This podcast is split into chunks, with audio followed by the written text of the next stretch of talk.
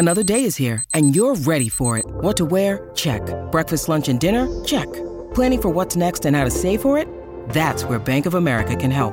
For your financial to-dos, Bank of America has experts ready to help get you closer to your goals.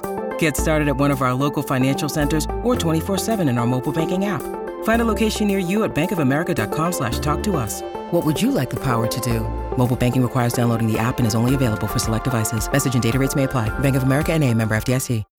When you need mealtime inspiration, it's worth shopping Kroger, where you'll find over 30,000 mouthwatering choices that excite your inner foodie. And no matter what tasty choice you make, you'll enjoy our everyday low prices, plus extra ways to save, like digital coupons worth over $600 each week. You can also save up to $1 off per gallon at the pump with fuel points. More savings and more inspiring flavors make shopping Kroger worth it every time. Kroger, fresh for everyone. Fuel restrictions apply.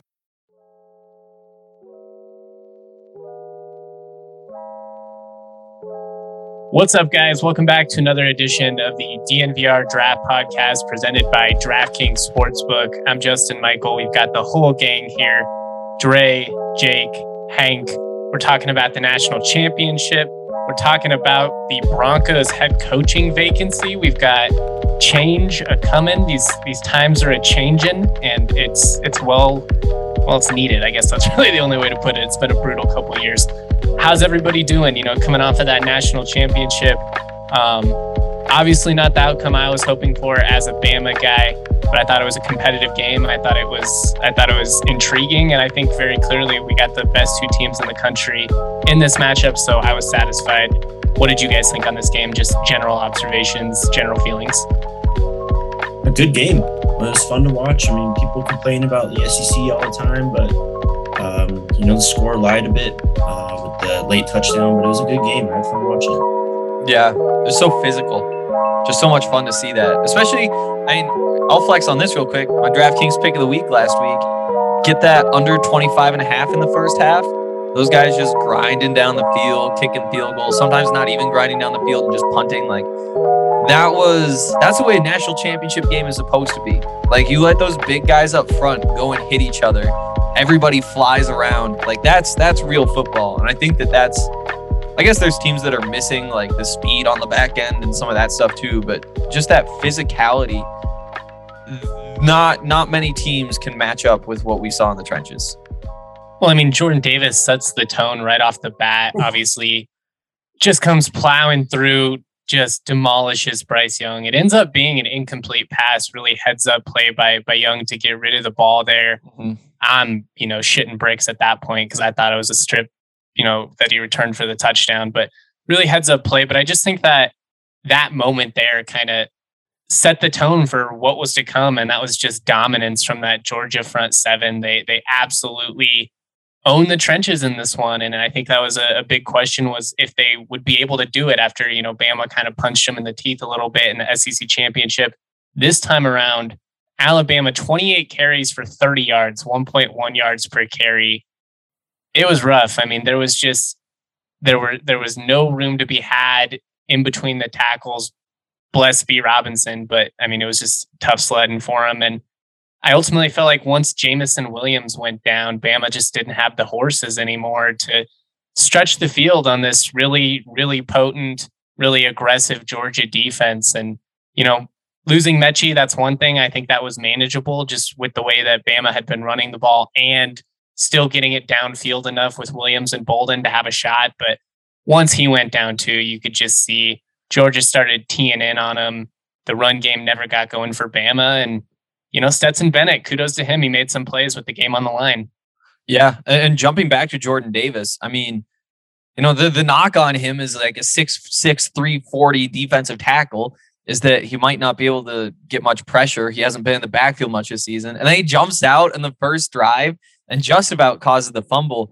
That is a great play. And then later on, they get down to the goal line, they bring him out on offense, run right behind him, and he just clears a gap. Like, would Jordan Davis be a, a top 10 offensive lineman pick this season if he wanted to be there too?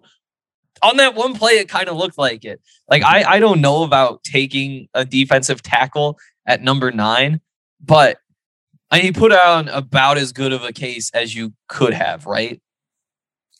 Look, not to take the talk away from the Natty, but man, I've been I think that's what I've been trying to say the past couple weeks, man. We mm-hmm. did the uh the Bronco prospect thing. I can't remember when exactly, and we had him pretty Two high weeks ago, I think, yeah.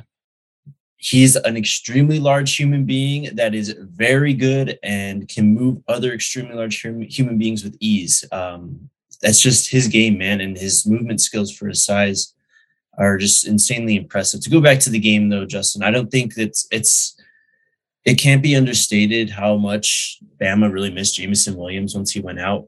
Um, mm-hmm. because you look at the SEC championship game, that's how they won that SEC championship game a couple weeks ago with Jameson Williams. They had all the receivers. They were able to go over the top and just make things difficult. You take away that vertical element, uh, running the ball just becomes a little bit harder. Bryce has to try a little bit harder to find, you know, any open receiver. Um, it sucks because it's almost like Bama wasn't at full strength, but um, it's just how the game works sometimes. And I mean, you just look at the way that that played out. Nobody was going to be able to run their way to to to points, like especially early on in that game. You have those defenses sitting up there like that, and you, and you look at kind of how teams wound up on the board. There's things like was it the possession before George Pickens had that incredible catch down the middle of the field? And it's like they, if not for that catch, there are no points on that drive because it stalled out pretty quickly after. It didn't look all that great before, and then I, th- I think it was the next possession that you wind up with the injury to Jameson Williams but it was on a very similar play, just a field flipping play where all of a sudden you've turned this zero point possession, uh, a drive that looked like it was you're hoping for field position in that game at that point. Like you're trying to pin them back at that point, but you you wind up setting up three points right there. It's it's those are those are the big swings in the game, and you need those chunk plays, and there weren't a lot of them out there, and you need to have players who can capitalize when they are. Look, injuries are a part of football, you know, so mm-hmm. I think if you're a Georgia fan listening, you know, you're you're rolling your eyes because you're saying, look, everybody in the country is missing some of their top players, and and that's fair, but it's clear that that losing Metchie and, and Williams, a pair of guys that went for a thousand yards this season, guys that were a huge part of that offense, you know, it, it it really limited what Alabama was able to do. I felt like in that fourth quarter, really for the first time when the when the game was on the line, at least where we saw Bryce Young look rattled this season, he just he tried to force some things. The timing clearly wasn't there with Agiye and, and some of those younger receivers. But you know, I also feel like this Bama team was probably a year early when you look at the the returning talent that they have coming back on both sides of the football. I mean, they are going to be really dangerous next year. So ultimately, um, I feel like the best team in the country won the national championship. When you look at what Georgia was able to accomplish this season, they were the best team, you know, most consistently on both sides of the football. They were so dominant defensively and you know, with a with a chance to really cement their legacy, they they got it done. So shout out to them. Shout out to to Kirby Smart. I I love that dude. I mean, obviously long time Nick Saban assistant, and if anybody's going to take him down in the championship, I feel like it's just kind of poetic that it's Kirby Smart. So that was a that was a fun game. I enjoyed it. Hopefully, Jameson Williams is okay. No reports out yet yeah. on the status of his knee. Um, can we stop playing these games on turf, please? Can we play on real grass? I'm really yes. tired of seeing guys blow out their knees turf is on terrible. non-contact plays. It's it's ridiculous. We have the resources to get this done. Um, legitimately, if I'm Nick Saban, like that's what I would use my power in college football to sway this offseason. Like, can we please play on some actual surfaces here? um, it's just a shame that, that that happened. Definitely. Um, and just to get some more prospects out there, I mean, Lewis Cine, what a night. The the the safety from Georgia, he was making hits early. He was he was everywhere. Like he he looked like Kareem Jackson out there. I think he's he's somebody we haven't talked about much at all on this podcast, but he's draft eligible this year. And the Broncos need a safety. Eh, the, he took a couple steps forward in that game. I think both safeties played really good. He was great in this game. Jordan Battle was really good for Alabama. When you look at this Georgia defense, man, everybody just played so well last night. They had yep. six players record a minimum of five solo tackles, not total tackles, Crazy. solo tackles. So, I mean, they had linebackers that were stepping up all over the place. Their defensive backs were stepping up in the run game and making strong tackles on the line of scrimmage. I mean, Brian Robinson's not a small dude, and, and they're bringing him down one on one. Just a really, really impressive performance from this group. And I mean, you can tell like Kirby Smart, he's always been revered for his defensive acumen. Always, you know, it's always kind of been the quarterback that's let him down. the, yeah. the walk on Stetson Bennett, you know, with the chance he gets it done. Even as a Bama fan, you kind of had I kind of have to just you know, be, one I like Kirby Smart, and two I like the story of it. So I don't know. It, it was fun to see all these guys step up when the game was on the line and play to their full capability because that's what we want as draft nerds, right? Like we want to watch Jordan Davis and, and all these guys ball out. And you brought up Jordan Battle, but DeMarco Hellams played really well too. He was making big plays. I think, you know, Brock Bowers, the tight end for Georgia, started really slow. He's not draft eligible this year, but he'll be one of the top guys in a couple years. But there was one little fade to the end zone where Hellams just ran him off the ball, just too strong for him.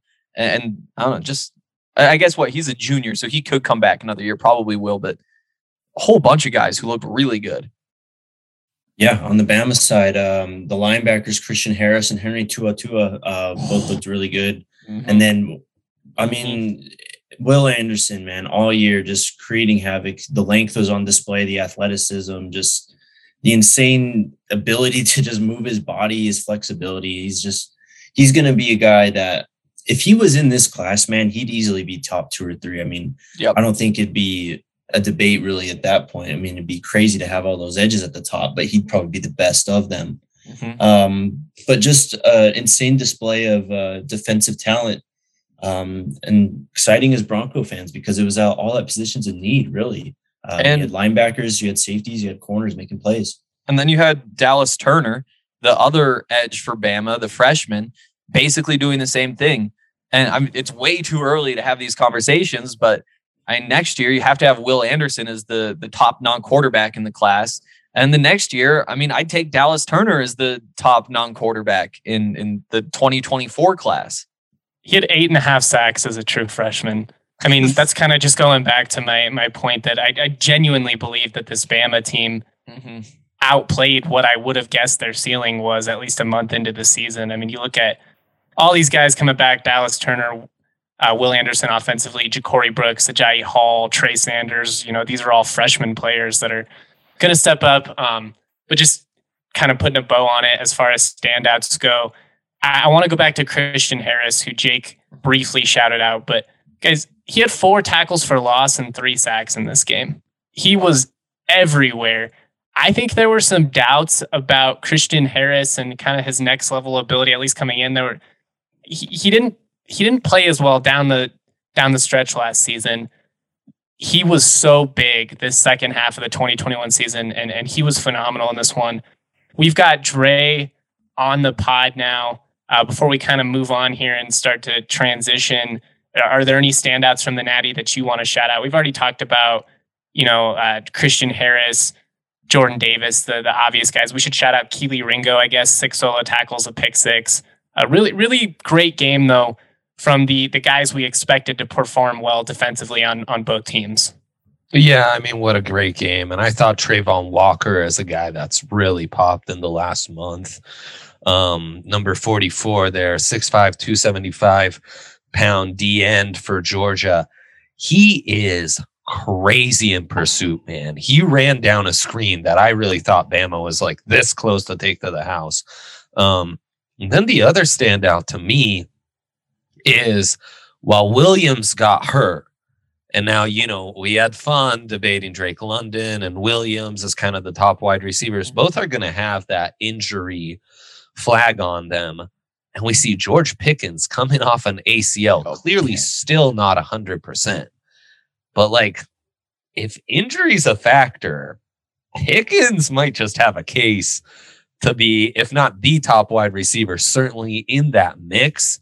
Um, and wow, what a turnaround! And once again, it's going to be a fun, fun wide receiver class to get into. So the, those would be my two biggest uh, takeaways from a draft standpoint, without trying to step on your guys' toes at all.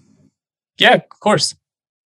James Cook, man, I've been oh, a yeah. big fan of this guy going back to before yeah. the season last year, but um, just obviously his brother and those kind of skill sets shine through. Um, but this is a guy who split carries his whole time in college. He hasn't even really gotten into like, you know, the thick of his prime to say um, he's going to have a lot of mileage to give his NFL team this next coming year. Yep. And I think, did he get the ball in that two point conversion where he's going to the edge and didn't get it? There was one play, it was either that or like, I think so. It must yeah. have been that. But, but he just couldn't quite get the edge against those defenders. And, and, there are just a couple plays like that that stand out where it's like, okay, he wasn't able to do this. Like, I, I wonder if it's just like the physicality at the end of runs it's missing. I'm still hyped. Like he might wind up being like a day two type of guy, but he is not Dalvin Cook. I do. I right. I'm I'm not sitting here thinking like he could do the same things as as Dalvin does. Right. I mean, they were completely different prospects. So Dalvin was an absolute workhorse for Florida State. Um, just, I mean, Cook never really got that opportunity, but I don't think that's no. really his skill set either. Um, you're kind of seeing him in an ideal role where he can just go out and catch passes, you know, run every now and then. Um, I think that if Dalvin kind of came back into the draft and that's that's kind of the role he would be and I don't know if he'd be like the workhorse that he is now. Also, I mean, one more name. Cameron Latu, the the tight end for Bama. All the weapons go down and all of a sudden he has a career day with the touchdown over 100 receiving yards like not a highly drafted guy, but I mean, you've got to think he's going to fit in somewhere on day three. Yeah. He's another guy that quietly had a really good season. I believe he had eight touchdowns this season. Um, so a guy to keep an eye on, converted linebacker over to tight end, plays physical, more of a blocker. But yeah, shout out to him for stepping up. Um, we've been all over the place as far as this goes. We've shouted out, I think, just about everybody that was worth acknowledging in the game. game. It was a great um, game. So much talent on display. Left side of Georgia's line was freaking unbelievable. Um, Will Anderson, I, I thought Bryce Young, it was re- like the poise and touch that kid has with all his wide receivers. It was out. great. We just battled and battled. Um, yep. And shit, I thought Will Anderson was going to win that almost single handedly. I he he in the first half closed that gap between the two defenses by himself. What a stud, man! Just and then when the freshmen started going too, like when they had yeah. two of those guys and they're making plays every time, it it just freaky stuff from both of them. Yeah, I guess I mean, I'm telling I, you, they're a year away. They they I, people don't want to hear that because they're sick of Bama, but they're going to be better next year with mm-hmm. with the talent that they bring back and a, a lot of these percent. guys that got valuable oh. experience. Oh. I mean, Agiye's a receiver that didn't even play all season he comes in, plays two college football playoff games. This is a former five star guy at an IMG. That's he's going to be freaky. I mean, we we saw it flash last night. Um, but the best team won. The best team in the in the country won the national championship this year. And you know, I, I know we would all be proponents of expanding the playoff in some form, but there is something to be said about that. You know, the best team came out this year. The NFL playoffs are here, and the and DraftKings Sportsbook, an official sports betting partner of the NFL, is kicking things off with a huge offer. Counting down to Super Bowl 56, new customers can bet 56 can get, excuse me, 56 to 1 odds on any wildcard team to win their game. Just bet $5, win 280 in free bets if your team is victorious. All customers can get in with the DraftKings Hammer the Over promotion. For every 5,000 bettors who take the over for Saturday night's game, yeah, the point total will lower by half a point. Hammer the Over has hit every single time that DraftKings has run it. So you are going to want to take advantage of that. That is going to be the New England Buffalo game. Download the DraftKings Sportsbook app now. Use the promo code DNVR. Get 56 to 1 odds on any NFL team. Bet $5, win 280 in free bets if your team wins. With the promo code DNVR this wildcard weekend at DraftKings Sportsbook, an official sports betting partner of the NFL. Must be 21 or older, Colorado only, new customers only, restrictions do apply. See DraftKings.com slash sportsbook for details. And if you have a gambling problem, call 1-800-522-4700. Also, it's uh it's time for the the weekly No, it isn't. We changed the ads. They finally loaded. I had to relog in. Oh, I was all ready to talk about my teeth. Oh well. And so we get to talk about sexy pizza. Uh, you you got two days left to get in on this deal, and I still haven't done it. So I'm an idiot. I have a feeling that we're going to be kind of breaking the www.sexy.pizza servers tonight. Because I know I'm getting one. I know everybody listening to this is getting one. So between the two groups, I mean, that's like thousands of people. A lot of pie. A lot it's of a pie. lot of pie. What's the code, Henry? Oh, the. c- Let me. let me Sexy scroll- DNVR. Sexy DNVR, of course. How could I have forgotten? Um, yeah, I mean the code is sexy DNVR. You get 20% off, and it's the best pizza that you're going to find anywhere. Um, they're uh, they're deck oven pizzas. They are hand tossed. Their their dough is made from scratch every morning. Best part is you can get the philanthropies. And the way those work is like there's there's different nonprofits and stuff that go to Sexy Pizza. They build their own pizzas, and then a portion Right. of those profits go back to that uh, nonprofit. So that's a pretty cool thing that happens.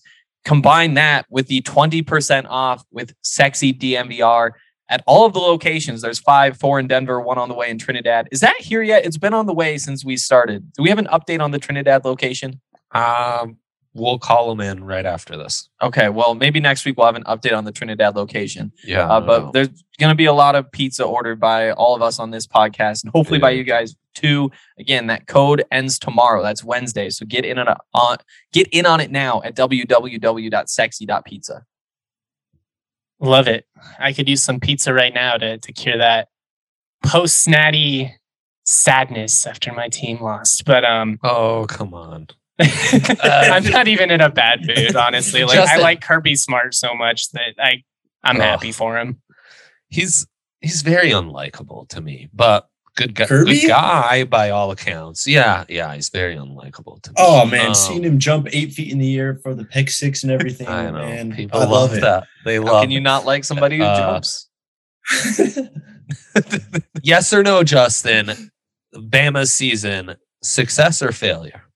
Oh, it's a huge success. There we Really? go. There we It's go. a freshman quarterback that they went to the national championship with. He won the Heisman. They're going to be better next year. They won the SEC and went to the Natty. I mean, that's a success. If that's not successful anymore, then just you know pack it up and call it good. No, don't pack it up. Go win Pack it another up and call national it good. championship next year. No, It's it's, the point I make all the time. Bama. Only one team wins in that. Well, yes, that is the mentality that they have, but also like you can appreciate it as a fan.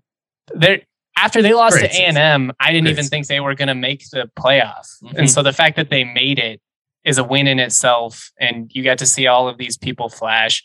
And yes, it would have been great to win, but anyways, it's a successful year. Um, if you make a bowl game and you win a bowl game, it's a successful year for most teams. That's like oh yeah, it's Bama though. most Bama's playing a different game. Most teams. Well, that's the correct answer. That's the correct answer. Um, But let's talk about the NFL because big things are big things are happening. The, the Broncos have a head coaching vacancy. Praise the Lord, hallelujah! And they are trying to interview everyone and their mother. If you have ever watched a football game, you may be in line to interview for the Denver Broncos head coaching vacancy. Call George Paton at one eight hundred. We need a coach now, and you're gonna you're gonna get in there. I'm just kidding, but uh, they had nine guys that came out on the list yesterday. Now it's up to ten, uh, according to Jason uh, I always say his name wrong. Locking Locking forward. There we go. Thank you. There's no T. He is now reporting that Doug Pederson is going to interview with Denver as well. So ten candidates.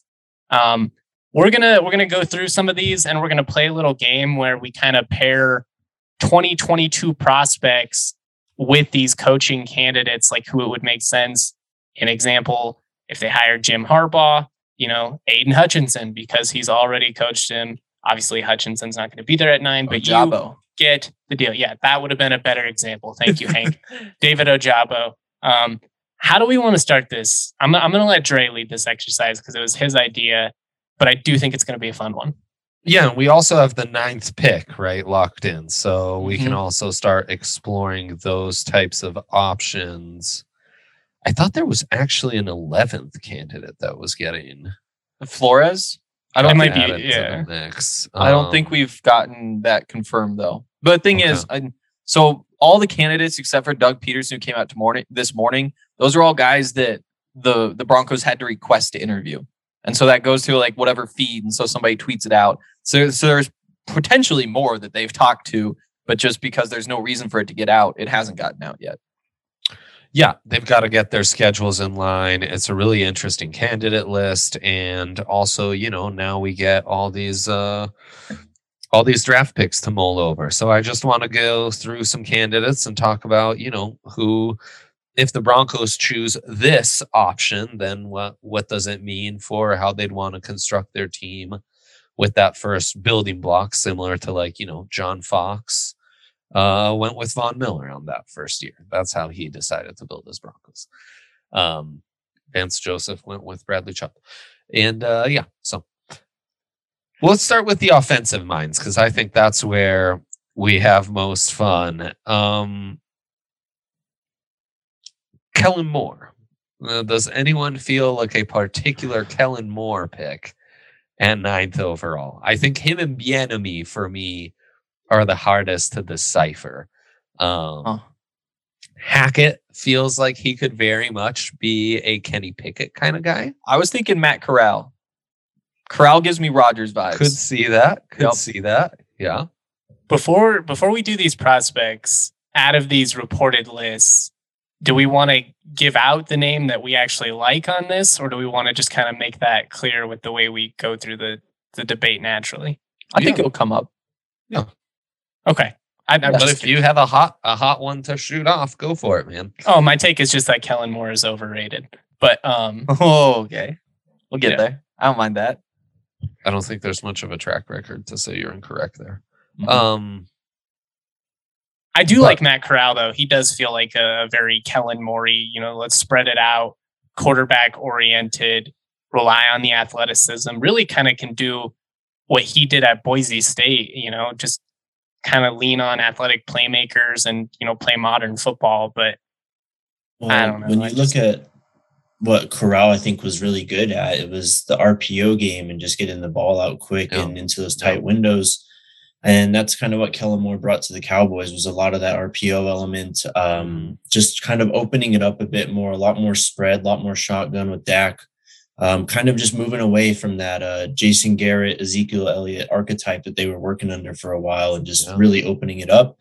Um, and honestly, that's really attractive to me as a Broncos fan who's watched extremely terrible offensive football going on five, six years um, any type of modern offensive philosophy, I am definitely open for. Um, Corral, though, I don't know. I mean, he'd fit that that kind of mold. I don't know as a prospect though if I'm too excited about that. But I think you're right. That is that does feel like more of the mold for more. I think you laid that out nicely. To a lesser extent, Howell could kind of fit, right? Mm-hmm. Sure. Um, and you know, we also got to remember it's um it's hard to make these pairings sometimes because you might see a guy like Matt LaFleur who's worked under Ryan Tannehill and Aaron Rodgers, but LaFleur is a, a footwork and like technique guy. That's, you know, he's really going to sharpen you up in that area. So he sees a guy like Jordan Love with everything but the tools that he can coach up. That's what's attractive to him. Yep. But so you got yeah.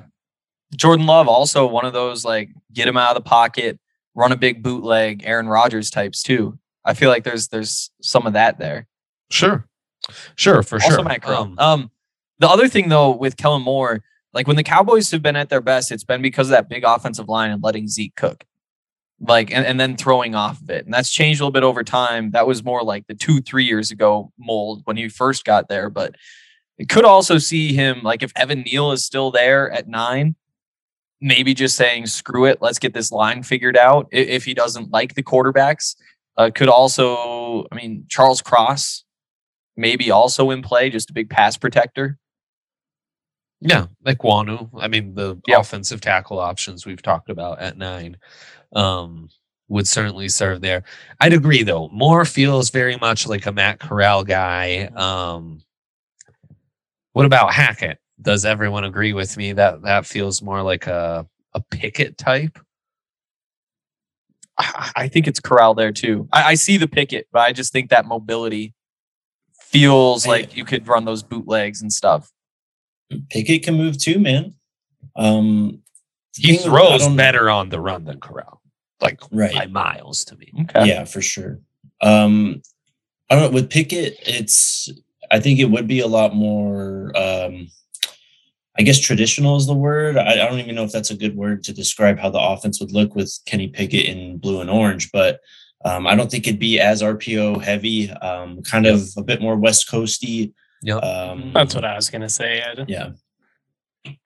I think it would make sense. I could also see him having, you know, having a front row seat to Davante Adams, you know, looking at a some of these bigger receivers and being, you know, intrigued as well. Yes. Um, but I, I, I do think Kenny Pickett would make a lot of sense with him. He's also had a front row seat to Justin Jefferson in a few of these games. Pickens, good point, just looks like that kind of guy to me. Got one on the roster, Mr. Jerry Jeudy. That's true. Um, yeah, I do think wide receivers interesting with some of these offensive minds, like Bieniemy. I'm not sure I see a quarterback that screams Bieniemy to me, but you're trying to reproduce some of that, right? We've talked about how KJ Hamler being out, um, and how like someone like Jameson Williams. As Williams would be good, or Drake London, stretcher. you know, especially eh, he feels less realistic now that you've already locked down Tim Patrick and yep. Courtland Sutton. Yep. But you know, you could potentially move one of those guys at some point. You could also just bring him in and just say, you want to know what? We want to have four or five really quality wide receivers, and we're just going to overwhelm teams. Like there's there's a lot of ways you could look at it, but I, I think Pickett probably makes the most sense with him. Bieniemy. Oh, now we're, we're moving on to Bieniemy already. Yeah, I was saying Bieniemy, James, you know, Jameson Williams is where you start to get into maybe a non-quarterback option for some of the offense, the uh, the other offensive candidates. Um, about um, not to get Justin too excited, but if you bring Bieniemy in, why not someone like Trey McBride that could do it all tight ends? Mm-hmm. I would love that, man. I mean, you, you see what Kelce does for the offense, and yeah. Exactly. I think Trey can be that type of player. I'm not sure. I think quickness, you know, Kelce's a little bit faster than Trey is. Um, and so that's going to help. But YAC ability, contested catches, all that stuff. Then again, we're talking about the ninth pick, right? Yeah, be more. We have been, but, move. but I mean, if if you're not taking a quarterback here, trading down, adding another pick next year, using that to move up potentially if you don't figure it out. I mean, that's that's not a bad strategy at all. And I mean, you just and that is the piece that's missing. Like there is room for another skill guy on the Broncos offense, and I think it could come a different a bunch of different places. Like you have Kendall Hinton out there at receiver sometimes still, and not that you want to bash the guy, but turning that into Jameson Williams on those snaps, that'd be pretty nice.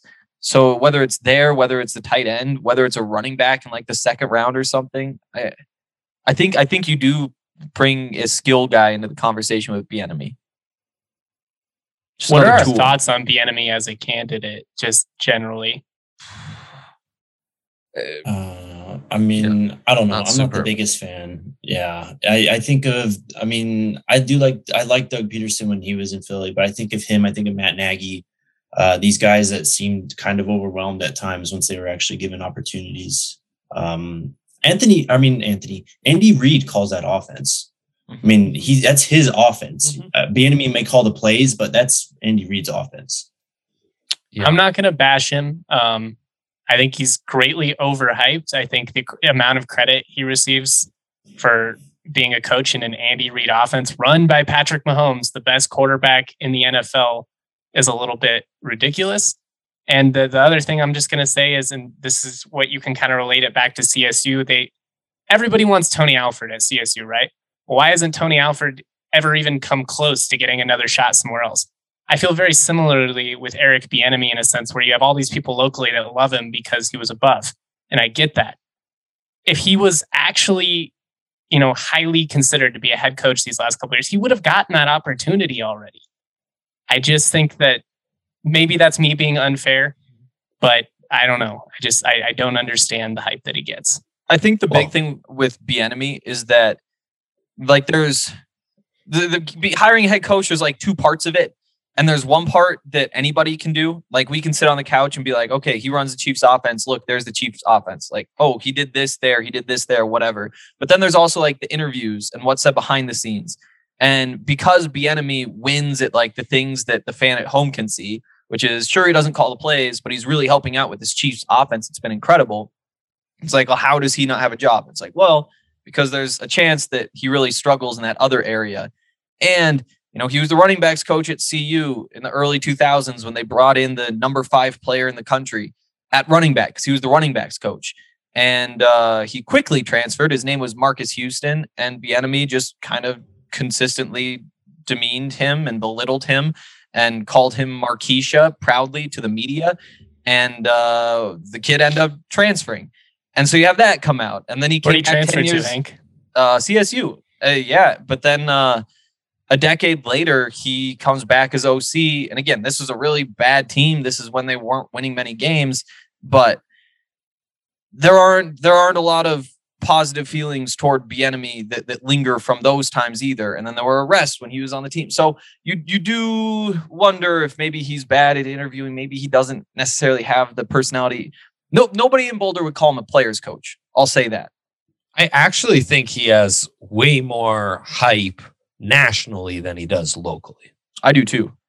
Yeah. Like locally, he doesn't have any buzz whatsoever. Nationally, he does. I I mean, it's not a mystery. You guys laid it out. Like he was the coach there, the quarterback coach and OC when uh, Patrick Mahomes came up and was a, a huge reach at 10th overall. And the Chiefs like were barely even like they, they were just starting to compete for the division. Mhm. So he's been part of that all along. He's stayed the course. He's had other experiences as an OC, and he's had that experience in college. Though I think the experience in college being so poor has really like taken away from that resume. I think it's noteworthy that they're actually interviewing him yeah. because um, he's often a buzz name. He doesn't always get those interviews. But I think going back to the prospect list, I don't know who who his type of quarterback would be. Hmm. You know, because Mahomes is so unique, really hard to pair him with someone. Um, Alex you know, like- Smith was so good in that Chiefs offense before Yeah. Mahomes. You know, like if, if you could just get somebody, maybe Kenny Pickett, Kenny you know, could be your Alex Smith. yeah. Well, and I think it's because the Chiefs' offense is so good in so many ways. Like I could also, uh, you could see them like using all those passing concepts, bringing in Kenny Pickett. I could also see, see him saying, "Let's bring in Malik Willis. Let's run a bunch of RPOs. Let's run some read options. Let's get the tight ends sneaking out this way and dump it off to him easy." And maybe that's Matt Corral fits in there too. But but I could see him saying, "I want to run this offense with Malik Willis," and it's the legs of Patrick Mahomes that have kind of opened up the other things. I think there's just the problem is that the Chiefs can do whatever they want and it works. And so you can pick any piece of that and be like, this is going to be the basis going forward. That's a good point. Bieniemy, former running back, uh, running backs coach. Um, he's going to want to run the ball. You get a, a quarterback like Malik Willis. Uh, you know, we've kind of mentioned it before. You'd be like in that Baltimore Ravens mold. You'd be running the hell out of the ball. Be a lot of RPOs. So I mean, that's the offense they ran at CU back in his day. I wonder if he'd do that. I mean, that'd be one of my big questions is why hasn't that offense worked out as well? Why has your offense dropped off? Why has uh, Patrick Mahomes' touchdown to interception ratio um, completely fluttered in the last two seasons compared to the previous two years? Why have you guys abandoned running the ball? Um, you know, like do you guys love your press clippings? Are you more intrigued by a fancy big play that's going to be go a long while than uh you know getting the chains every down, uh moving the chains? So um but Bieniemy's intriguing. Bieniemy's intriguing. Um okay, Hackett, Moore, Bienemy, we've got those out the way. We've been a little all over the board. If anyone wants to circle back on a definitive answer, um, can we talk about Doug Pederson? please. So I've I've been intrigued by him just because I don't really blame him necessarily for what happened in Philadelphia. Um, I think that you know we've you've kind of seen the drama in the front office between Howie Roseman and everyone else there, and then um, obviously Carson Wentz's downfall played a huge factor, and Pederson's support of him really kind of that's basically why he got fired. Um, but I think that that kind of philosophy that the Eagles had um, with him, where they just gather up quarterbacks and really try and find the best one, and you have a good quarterback room, even if QB one goes down. Um, as a Broncos fan, especially, that's something really appealing to me because it's no secret the quarterback's been the biggest issue since Peyton Manning retired, um, and he's a guy that you know, former quarterback himself, he can coach him up. Um, he's kind of seen, you know, acquired quarterbacks in different ways and has gotten them all to work together and improve the quarterback room as a whole. Uh, that's just really attractive to me. And I think it's something that it's the biggest problem for this franchise, and he'd be the candidate. I guess that makes the most sense in trying to fix that. Won a Super Bowl with Nick Foles. that alone should get him another opportunity somewhere. But I, I think Pederson would probably be one of my top choices. You know, if not that the Broncos care what I think, but if they they asked me, he would be one of the guys that I would throw out just for all the reasons that you laid out. He's a QB guru. He's a very well liked coach, a player's guy. I think he could bring some excitement back to this team. I think the fans would would buy into what he brings as a coach and and just his personality. I think it, it's an underrated part of the job. When you're winning, you can be a Bill Belichick type, you know, where you're prickly and you know you're not that, you know, entertaining because you're winning, and so nobody, everybody's going to look the other way when you're losing, it's hard to be that Vic Fangio, like old man, you know, grumpy, just, oh, yeah, I don't, want to be here.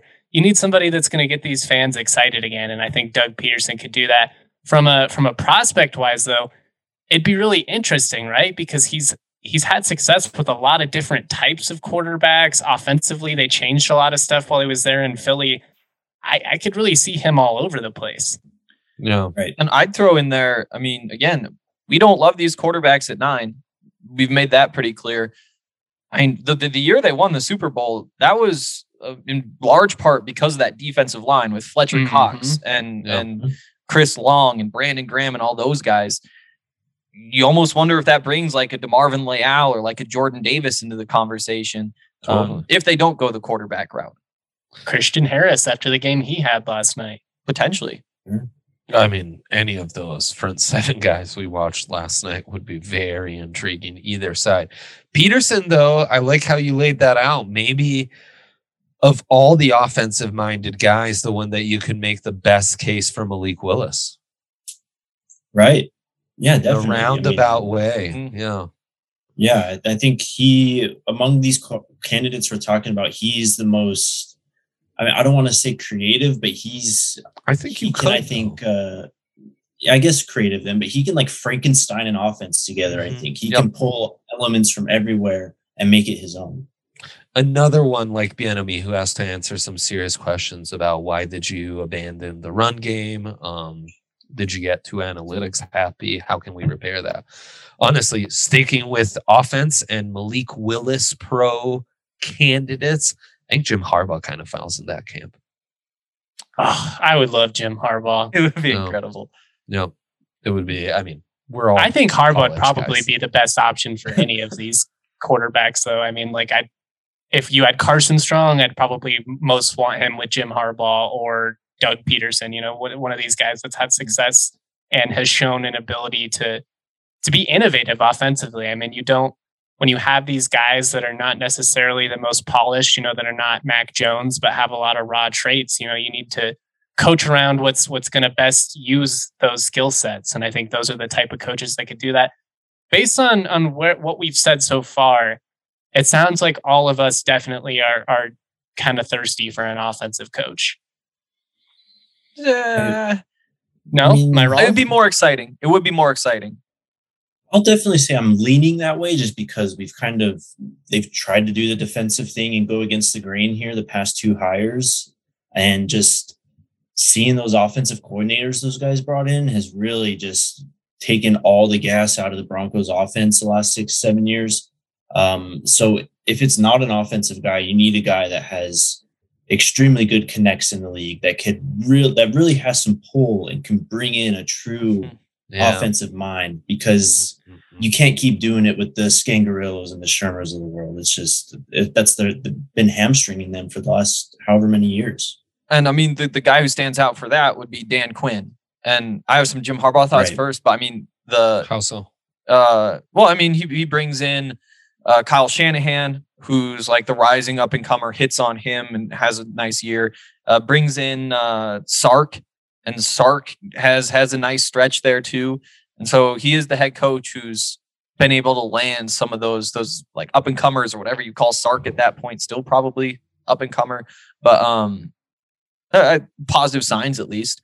And on Harbaugh, the you, you, think back to when he was successful, yeah, they could go with like the Malik Willis type, but also those linebackers on that 49ers team.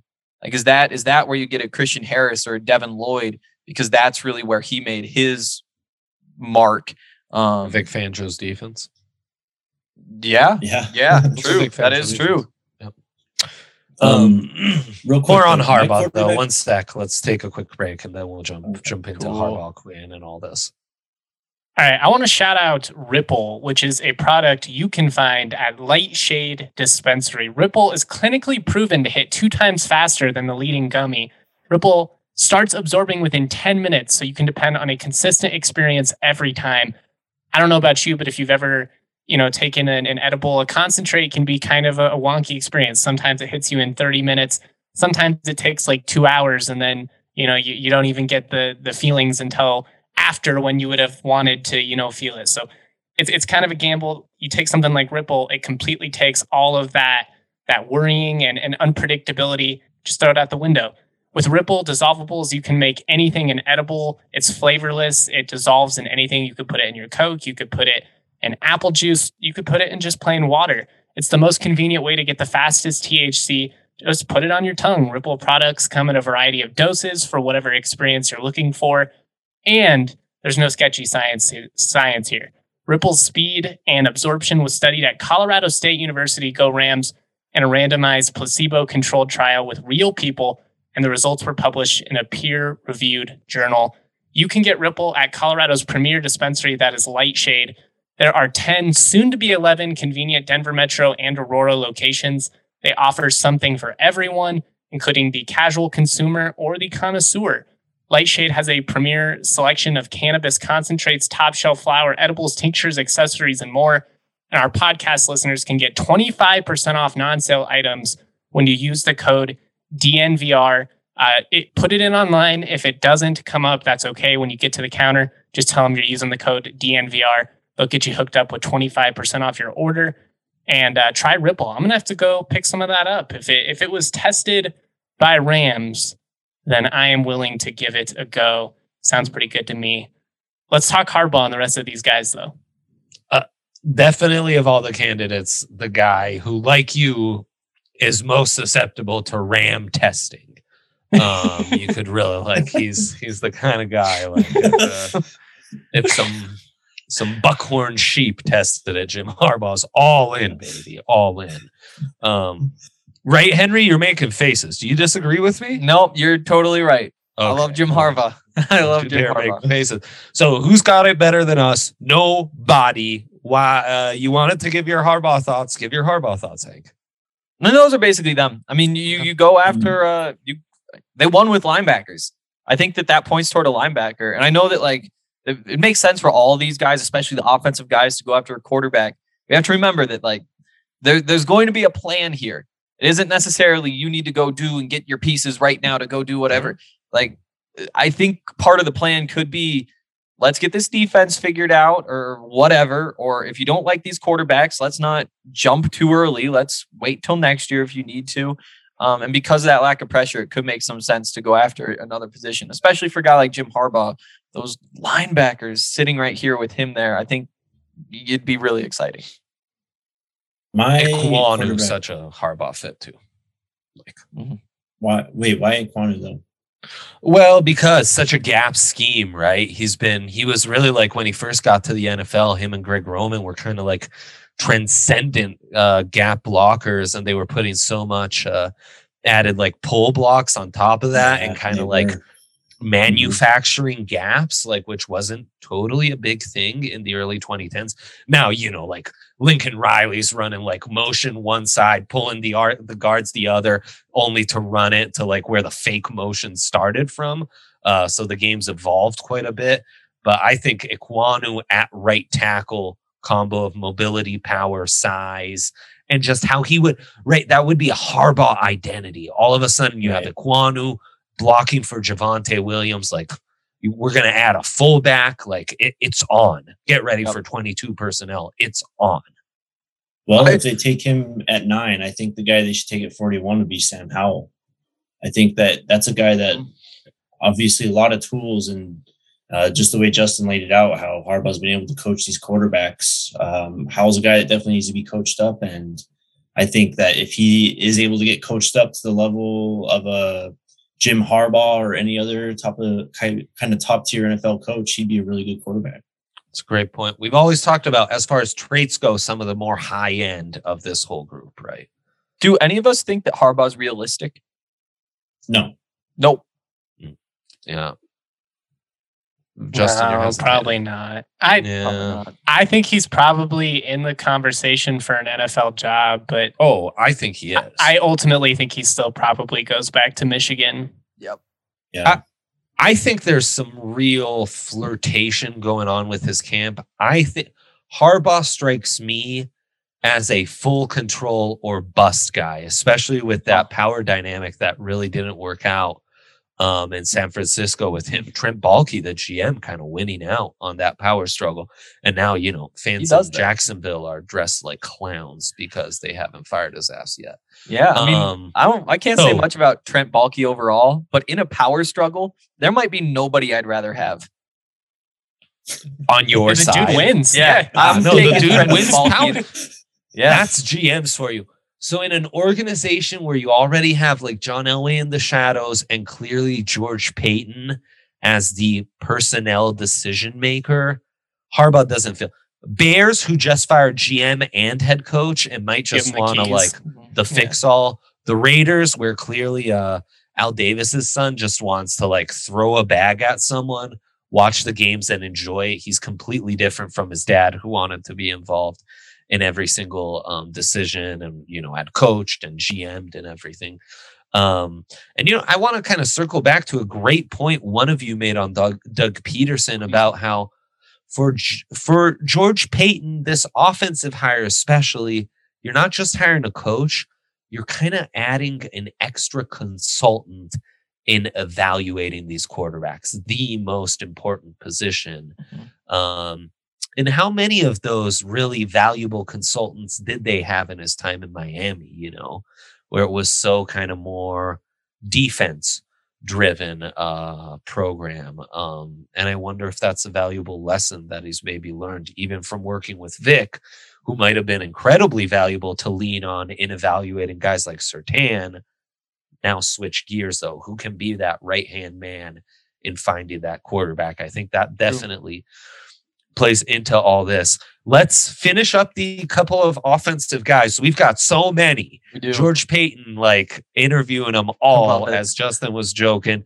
Kevin O'Connell, honestly, don't know a ton about the Rams OC aside from McVay, mm-hmm. disciple. We're gonna go more 11 personnel tight. Um, you know, and that's gonna kind of be the drill. Um, so probably not wide receiver more zone blocking. I don't know that you need to prioritize a top 10 right tackle in a zone blocking scheme. And just again, going off of very superficial reads, West Coast quarterbacks. So we're back to Pickett. Interesting how Corral is kind of that like wink, wink West Coast guy, mm-hmm. right? There, there's always that RPO guy who's like, well, shit, actually in a West Coast. Um, and then Justin, of all the guys you would throw the Carson Strong candidacy in, O'Connell probably the guy who feels most Carson Strongy, if you will. He just worked with Stafford. Yeah, he feels the most Goff. natural in, in terms Goff. of fit. Um, are we so sure that the the Sean McVay bump is like something you want to be tied to? I mean, that Rams team has underperformed a couple mm-hmm. years in a row now most successful coaching tree there is in the NFL right now. The it's true. The, I was going to say yep. that the benefit you have is that the guys that have come out of it have been successful. That's a better selling point than McVay himself. Yeah, like, I mean, you know, Zac Taylor, Matt LaFleur, like mm-hmm. we're not playing. Six straight losses to Kyle Shanahan, though. Yes. Kyle Shanahan is maybe at the lower end of all of this than anybody. Um, than uh, the guy at the, the Chargers, who everyone loves. Yeah, I, I do. Th- Jake, so I was just gonna say the one thing I've gathered from like just looking around on Kevin O'Connell is that Rams fans seem to be like they really like him and they would be really heartbroken if they lose him, which is always a good sign. Um, but that's about all the info I really have on him. Feels it, it's another Bieniemy. It's a bit of a shot in the dark. What will you do when you're actually at the wheel? but George Paton's going to sit. I mean, George Paton has inter- has some very intriguing interviewees here. Oh This man strikes me as someone who's cre- built a list and been mm-hmm. kind of keeping tabs on all the most intriguing coaches around the NFL for a minute now and is going out and finishing off the offensive side. Luke Getsy, the other member of the Packers offensive staff, he's their passing game coordinator and quarterback coach. One year of coaching wide receivers under PJ Fleck at Western Michigan, one year at Sippy State, uh, Joe Moorhead's first year, and he's been kind of a Packer lifer. So he's been there with LaFleur. He was there with McCarthy prior. So kind of an interesting track record though there um especially with that mix of college and pro right of all the candidacy the candidates here probably the one who's got most of that mix Mhm. um so Most established relationship with A Raj too. Yes, well, him and Hackett. Um, but you're right. He's been there way longer. That's a great point, Justin. That's yes, he's an A Raj lifer. I hadn't thought of that. And uh and it's okay to say, well, he's the most prime for that ninth pick to not be in the Broncos' possession, be traded away as part of an Aaron Rodgers trade. Um, shall we shift gears to the defensive side, fellas? Let's do it. Let's start with Dan Quinn because he's the name Yes, that yes, everybody yes. is is floating. Seems to kind of be the projected front runner amongst people online. But I don't know if that's. I mean, when you when you hear the way that George Paton and his press conference talked about Dan Quinn, you can tell that there's a lot of admiration there. So it's clear that they have like an established relationship. Outside of that, I don't know if him being the front runner is just because that everybody knows Paton likes him, or if it's because he's actually the most logical fit to step in here. But I am kind of interested to hear all of your guys' opinion on him because I've come around a lot in the last 24 hours. But my gut reaction when I started to hear Dan Quinn was the guy that underperformed with peak Matt Ryan. Yeah. Yep. I mean, so here's my thing is like, I'm not sure that I necessarily want an offensive guy, but it definitely would excite me more. Like if you tell me like Nathaniel Hackett's coming in, then I'd say, ah, I mean, how much of that is him? How much of that is Aaron Rodgers running that offense? Like, would you would you really want somebody who has that sort of experience? I don't know, but at least you say, hey, this is a first time head coach who comes out of a, a great offensive tree. Let's see what happens. I'm fired up. With Dan Quinn, it's like, ah, how high really is this ceiling considering what we saw? And including the fact, I mean, what we saw is he went to a Super Bowl and probably should have won it. But I, I think that he's probably more of like the CEO type. He's probably more hands off. We've seen him make good hires in terms of his offensive coordinators in the past, and I think that that would fire me up. The fact that he's done that, um, and It's a good point. it, it'd be good oversight over the defense. I think that maybe you do see uh, like an Ed Donatell stay, somebody who I think could be just as important to this defense as Vic Fangio was. I know that's kind of a hot take, but I think maybe maybe like it. So I I see the appeal. I think that he could be a, a good motivator, that sort of guy, and that might be more of what they need if he can hire the good assistant coaches. My thinking is, I'm, I don't know. It, it is kind of, uh, I guess, low hanging fruit way to think about this, but it's kind of just more like the same thing. I mean, this is another defensive guy that they're bringing in to kind of just man the ship, um, be the someone that the players can look to, um, and really just like coach up the defensive side of the ball. And then you're just hoping that he makes a home run on the offensive side, which we've lived through that already the past few years. Um, but Dan Quinn, I think, does have a little bit more pull, obviously, than the Fangios and the Vance Josephs of the world. Um, and the way things went down in Atlanta, I he did kind of show his weaknesses as a head coach in terms of uh, you know managing the roster, game management, and stuff. But I think Thomas Dimitroff really let him down in those Yeah. last couple of years in Atlanta. Um, and you know George Paton's just getting started, so it's really tough to say.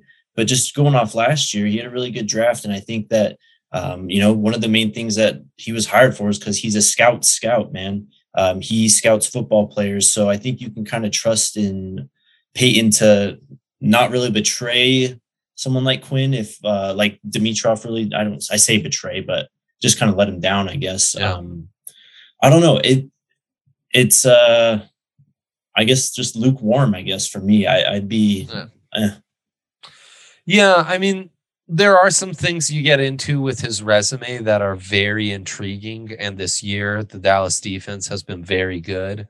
Um, but you know that that stretch in Atlanta does um, leave a bit of a sour taste, and I think it's primarily because he's a defensive guy who never had very good defenses. A big part of that is Dimitroff trading away gajillions of picks to trade up and get wide receivers or O linemen and really try to maximize that offensive window. So, to his credit, with a very undermanned and under resourced defense that was really just supposed to kind of hold on, bend, not break, while Matt Ryan and the offense put up um, numbers was very good and would be a massive switch for him with all the resources the Broncos do have allocated already to the defensive side be a big schematic change. I disagree with you, Hank, that he'd hold on to Ed Donatell. Oh. I don't think that's. Uh, I, I, think the schemes are too too different there. Um, and I think a guy like Kyle Hamilton, someone who he's mentioned in the last mock pod as a potential Legion of Boom 2.0 type of safety pairing with Justin Simmons suddenly becomes very intriguing. Derek Stingley could be very intriguing. And I mean, as we saw at Dallas, as we saw in that time when he was at Seattle, and we never really saw at Atlanta, it was kind of the nail in the coffin for his tenure. Pass rush, pass rush, pass rush has to be a key to that defense where you're going to try and rush with four, yep. one gap, get the dogs after the quarterback. Um, so I think Edge Kyle Hamilton become very intriguing at that ninth pick if Quinn were to be uh, the the guy to lead the Broncos. Yeah, another Devin Lloyd guy too. I mean, somebody obviously that found one. Bobby yes. Wagner at, at yes. Utah State, and you know was kind of able to coach him up into into one of the best you know middle linebackers in the NFL. So, hundred percent defensively, I don't know. I really these last couple of minutes, you guys have kind of made me change my mind on Dan Quinn, I guess, in terms of how I would feel about it. I think it, when you look at what he did in Seattle with all those playmakers defensively, and you now look at what he's doing in Dallas and compare it to Atlanta, I don't think I was factoring in enough the GM situation and just the lack of talent he was working with defensively. So I'm gonna have to I'm gonna have to reassess some things in these next couple hours as I think about this. But I think with the right offensive mind, and I like that Hank brought that up. I mean, he did hire Kyle Shanahan, so it's yes, clear, like, you know, he's willing to be the head coach, the guy that oversees it, but still gives the keys to somebody offensively and is like, look, you know, you give me the quarterback, make it work, and, and let's do this. So I don't know. Maybe maybe Dan Quinn would be a better hire than I initially gave him credit for. And he's yeah. got that college experience, you know, and uh, has gone into the college ranks with Sarkisian. Um, you know, works at Florida, worked at Florida, had those connections. Um, last man standing from the Urban Meyer tree, folks. Dan Mullen, I don't know if that's Addazio. a good thing or a bad thing. it's a bad thing. It's a bad thing. Um, he, if he is smart, would tell you he's from the Pete Carroll coaching tree. But yeah, we all know that Muschamp and Urban got their hands on him before. I think uh, uh, I think that he would fit really well with this defense too. Again, like he didn't. He, I guess he did at points call plays when he was a head coach, but only after he'd had to fire a defensive coordinator. I think. Um, but still, like if he comes in and runs just like that pretty basic cover three, let the playmakers make plays. The idea of Justin Simmons in the middle of the field, Surtain playing one of those deep thirds, they keep whoever uh, to play the other one, or you bring in a Stingley or something. Like then you just fill out those linebackers, and all of a sudden, all you need is pass rush. I, I do think that this isn't the defense where you need to scheme it perfectly. You know, you don't need to be calling the perfect blitzes and playing the zones and knowing when to play Justin Simmons in the deep third or in the deep half or have him come up and play man. You can kind of just let them do their thing, and I think it could work. And and Dan Quinn, is, I mean, the Legion of Boom defense was exactly that. So do we want to mm. make it official defensively on the prospect, or Jake, go ahead and give your thoughts in, and then we'll come to come to a consensus. Uh, I was just gonna go a little bit deeper on that cover three thing, but if we got we got so many guys to get to, we can keep it moving. No, no, keep going. Yeah, I, I, I actually, it's pretty minor defensive names that are left on the list. So, I mean, obviously, he played a big role in the success of that Legion of Boom and everything. But I mean, the players made the scheme, right? Mm-hmm. So, you know, you think of someone like Richard Sherman, who at the time was the best corner in the league. And, you know, at uh, when we were when I was working at Sports Info Solutions, when we were charting that Seahawks defense, um, they always kind of said to ignore Richard Sherman when you were trying to diagnose coverage because they just let him do whatever um, because he was just that smart and that good. And you know, you have Pat Surtain, he could definitely fit that role. Yep. Um, extremely young. You mentioned Justin Simmons playing the Earl Thomas type of uh, you know uh, center fielder, and so you really just need um, a serviceable corner on the other side. You don't even really need to go get yourself a Stingley or anything else. Mm-hmm. I think you just need to go find yourself the best cover three drop zone corner. Um, if you do hire Dan, Dan Quinn, of course, and then you're kind of cooking with gas on the defensive side. Yeah. And and then you bring in like a Devin Lloyd or something instead, and all of a sudden here's your Bobby right. Wagner just running. Right. There's there's and I'll specify here. Devin Lloyd can cover and move like Bobby Wagner, sideline to sideline. He can rush the passer like Bruce Irvin. I'm not exaggerating. That is mm-hmm. for realsies. Um, compare their stats: Utah versus West. Virginia. He might be the most underrated player in the country for now. 100%. Legitimately, like he's 100%. incredible. If he was yep. playing on Alabama, people would be putting him in the conversation for the number one pick. Totally, he would have been a Heisman finalist if he was at Alabama. Put on that Stanford game and then uh, I had to take a breather and like step back and watch other games so that I not move him up to be my top prospect. Like I, I had to like take a walk. Um, you need to smoke a cigarette after you watch Devin Lloyd. He's absurd, and he just fits so absurd. perfectly because because it, because he can do those different things. Like if you want, you play Malik Reed on one edge and whoever on the other, Baron Browning on the other, Jonathan Cooper on the other. And if they get through, then all of a sudden, yeah, you're cool. He's he's now your your cover guy in the middle. If those guys can't get it done, but Jonas Griffith pops off or Josey Jewell is there or whoever, like you have so many guys at those positions already that you kind of just need to have top end talent. And he can plug the hole where, wherever you need him to go. I, I think he'd be such a great fit. Random note here it's not good that when you just said Josey Jewell, I thought to myself, I haven't thought about him once since he got injured. Not once this season was I like, man, really could have used Josey Jewell there. It was they they they played really well with those replacement guys. There were moments where, where those guys screwed up, but but I mean that was like the Strnad week. The Strnad week was when they really screwed up, and you will like to have. But but the rest of those guys, Kenny Young was solid. Like Baron Browning took steps. Micah Kiser was making some play. Like there's a Jonas Griffith. They have so a lot of young there. defensive talent for if they do decide to go the defensive coach route. I think there's a, a lot of intriguing guys to work with, and that's probably a, a selling point if you're a Dan Quinn, right? Like I get to come in, you know, obviously walking away from from Parsons and and some of these guys, that's a, a little bit of a difficult situation, but hmm. getting to come in and take over with PS2 and Justin Simmons and Malik Reed if they end up locking him down and and all that. Um, should we move on though? Who's the who's the next defensive coach we want to talk about? Brian Flores would be a name I'd throw out there. Um, Jerod Mayo's kind of obvious. He's a linebackers coach. You'd start talking Nakobe Dean and Devin Lloyd. Yep. Um, Christian Harris. Sure. Any of with, those guys. Yeah. You land any of them. With the Nakobe Dean feels very much like a Pats type to me. Um, yep. and a Jerod Mayo type without knowing a ton about him. Um, Brian Flores, though, I don't know if anyone stands out to about Brian Flores to me.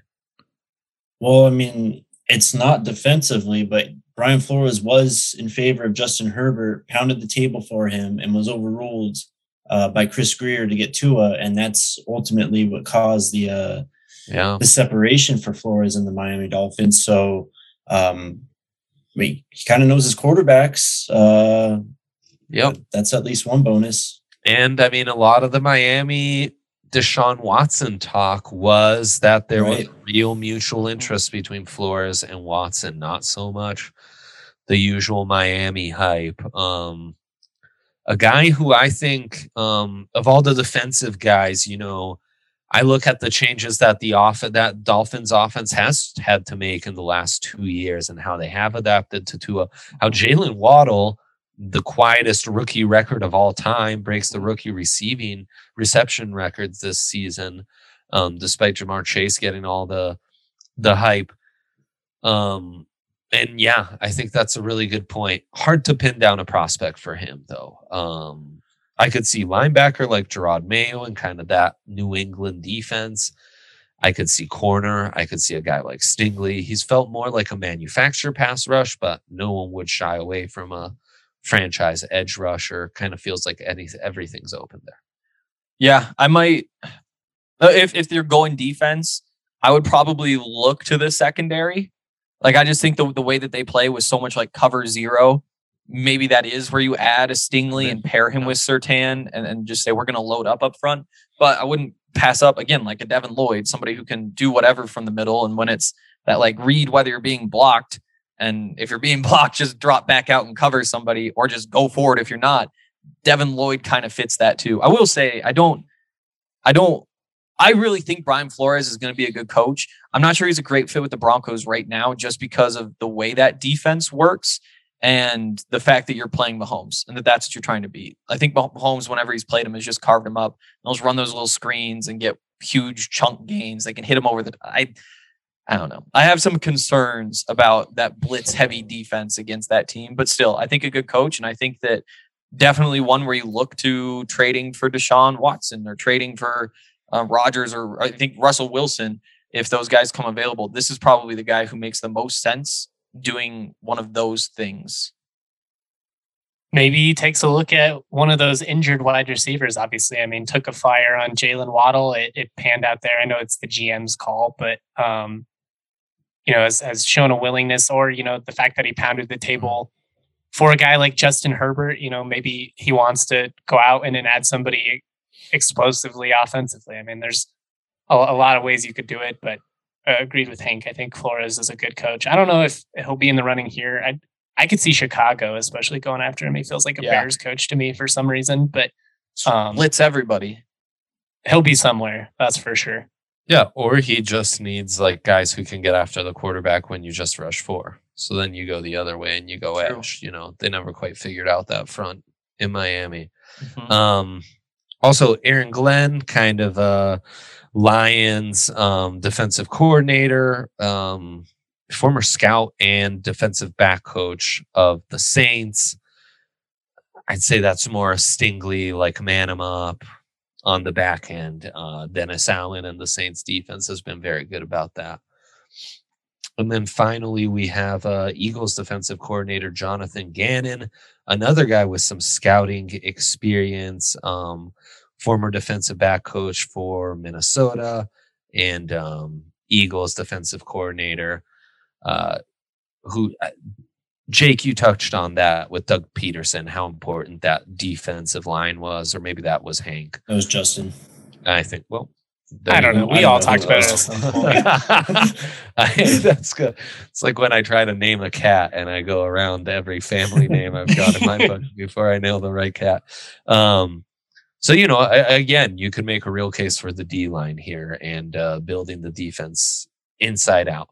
I must admit, Glenn and Gannon, absolute surprises for me. Um, very. Paton seems to have a real respect for guys with scouting backgrounds. Maybe even prioritizes it more than coaching, and I think that's not necessarily the worst thing in the in the mm. world because it's going to get them. You're going to look at some guys that other people are going to overlook purely from you know, like well he was only you know a position coach for a couple of years. There was only this. It's like yeah, but he was a scout for 15 or whatever. You know, mm-hmm. he's got that ability to uh, evaluate talent and know how it's going to translate. And what you need to be is also one of those CEO types who can identify good coaches and bring in good coordinators and that stuff. But it does kind of make sense for the Broncos right now. And you're trying to figure out what to do with the linebacker position. Like we said, is it worth bringing back Josey Jewell? Do you want to pay that money? Same thing with AJ. When you have these six other guys who've all rotated in, like you've got to pick a couple of guys out of all that that you want to give contracts to, and that's that's kind of a scouting job. Similar similar concepts like that all around the roster. Um, like the interior oh. line, what do you do there? That's a if you have job. that scouting perspective, you also you're not as caught up in like your scheme and what you need, mm-hmm. right? You right. Can, it's talent over scheme should always mm-hmm. be and you know you can be adaptable and hire different assistants and s- tweak your scheme but then go from there. We're um, getting there by the way. I think a good example of that is like you look at some of these sec teams the last couple of years and the way that they've you know they're they're just kind of shifting to we've got these playmakers and i have not coached this way for the last 15 years but this guy's different. So we're just going to switch it up on a dime. And then you get LSU win a national championship, or, you know, you look at Bama willing to stretch the field and throw it 50 times when necessary. Like, finally, coaches are just being a little bit more flexible. I will say about these last three candidates we talked about, Glenn Gannon, and I think it extends to Flores. Uh, when you look at those resumes compared to some of these the, especially the guys with previous head coaching experience and a little more like experience coaching around the NFL, um, you do worry about their limited connections in finding uh, coordinators and filling out their staff. I honestly think that was a bit of a problem for Flores, who, um, you know, the, as I mentioned, I thought did a decent job tweaking the offense and getting the most out of his staff and personnel but you know, it's it also sounds like he was just prickly and very hard to work with. Um, and you wonder if that's part of the like if he did have more of an experienced OC who he respects a little more, maybe can be a little more hands off on. Um, if that would have worked better. And when a guy's just coming from one organization, has had limited experience as a coordinator, and then goes right into head coaching, Vance Joseph kind of fits that mold as well you do worry about their limited connections. Vic, I think, had a lot of connections, just didn't really care. He let Elway kind of talk him into Scangarello and didn't override him and was happy with Shurmur, you know. And I don't know that he stayed on top of Shurmur or really forced him to adjust and, uh, you know, tweak his stuff when clearly things weren't working. Mm-hmm. Um, so you know, yeah, I, I almost think that was Fangio's biggest downfall is that he was too trusting of his offensive coordinator, to where 100%. it was like, you know, I trust Pat to do his thing, and it's like, well, why? Because he's not doing his thing. He, um, he's done it once. He was going wanna, with Case Keenum that one year, which is impressive. But what else? Before we wrap it up here, I just I want to get your guys' sense today where where do you feel who is the next head coach of the Denver Broncos? Is you know this is obviously just a, you're throwing a fucking dart at the wall here. It's a complete guess, but Hank, what does your gut say? Next head coach of the Denver Broncos. So I think it's tough just because like there's so many options. There's just so many. Yeah, I mean, yeah. Quinn has the most. Justin just said it's a it's a yeah. throw. I don't but need a monologue why, on how hard it is. That's how Justin introduced the topic. Give me a name. You all right, Henry? Yeah, I'm okay. Uh, but that's the game. Come on, that's the game. Yeah, man. I mean, there's just too many signs that point toward Dan Quinn. Like, there's like three Dan things working in his favor versus one for the rest of them. Like, it's the the odds. The, at least there's some reason to think so. I also think though that when you look at like a Jerod Mayo, that might be more so that you can say, "Hey, we just got this guy. Want to come on as defensive coordinator?" Will give you that promotion. And, and, some of those guys, I think it makes more sense for that. So like somehow like bringing Brian Flores and then Jerod Mayo as your his DC. I think that that would be my number two if we want a more fun pick than just Dan Quinn. That's actually really interesting Mm-hmm. A lot right of these guys feel yeah. like, eh, are you soft interviewing OCs? The Packers guys, time, right? like yeah. you know, it's, yep. yeah. There's a lot of ways that this could work Great out towards. We want you in the organizations. We're going to give you that courtesy head coach interview. Actually, though, here's a raise. Be our offensive yep. coordinator. Look how much we respect you. Now uh, come be the DC. We'll split the difference. Jake, next head coach of the Denver Broncos. Uh, I'll take the plus money on Kellen Moore. Mm. I like it. I didn't see that one coming.